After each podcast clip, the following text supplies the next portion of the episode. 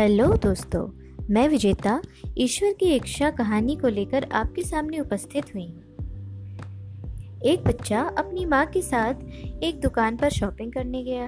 तो दुकानदार ने उसकी मासूमियत देखकर उसको सारी टॉफ़ियों के डिब्बे खोलकर कहा कि, बेटा, टॉफ़ियाँ ले लो। पर उस बच्चे ने भी बड़े प्यार से उन्हें मना कर दिया। इसके बावजूद उस दुकानदार और उसकी माँ ने भी उसे बहुत कहा पर वह मना करता रहा। हार कर उस दुकानदार ने खुद अपने हाथों से टॉफ़ियाँ निकाल कर उसको दी। तो उसने ले ली और अपनी जेब में डाल ली। वापस आते हुए उसकी माँ ने पूछा, जब अंकल तुम्हारे सामने डिब्बा खोलकर टॉफ़ियाँ दे रहे थे, तब तुमने नहीं ली? और जब उन्होंने अपने हाथों से दी तो ले ली। ऐसा क्यों? तब उस बच्चे ने बहुत खूबसूरत जवाब दिया। माँ, मेरे हाथ छोटे छोटे हैं।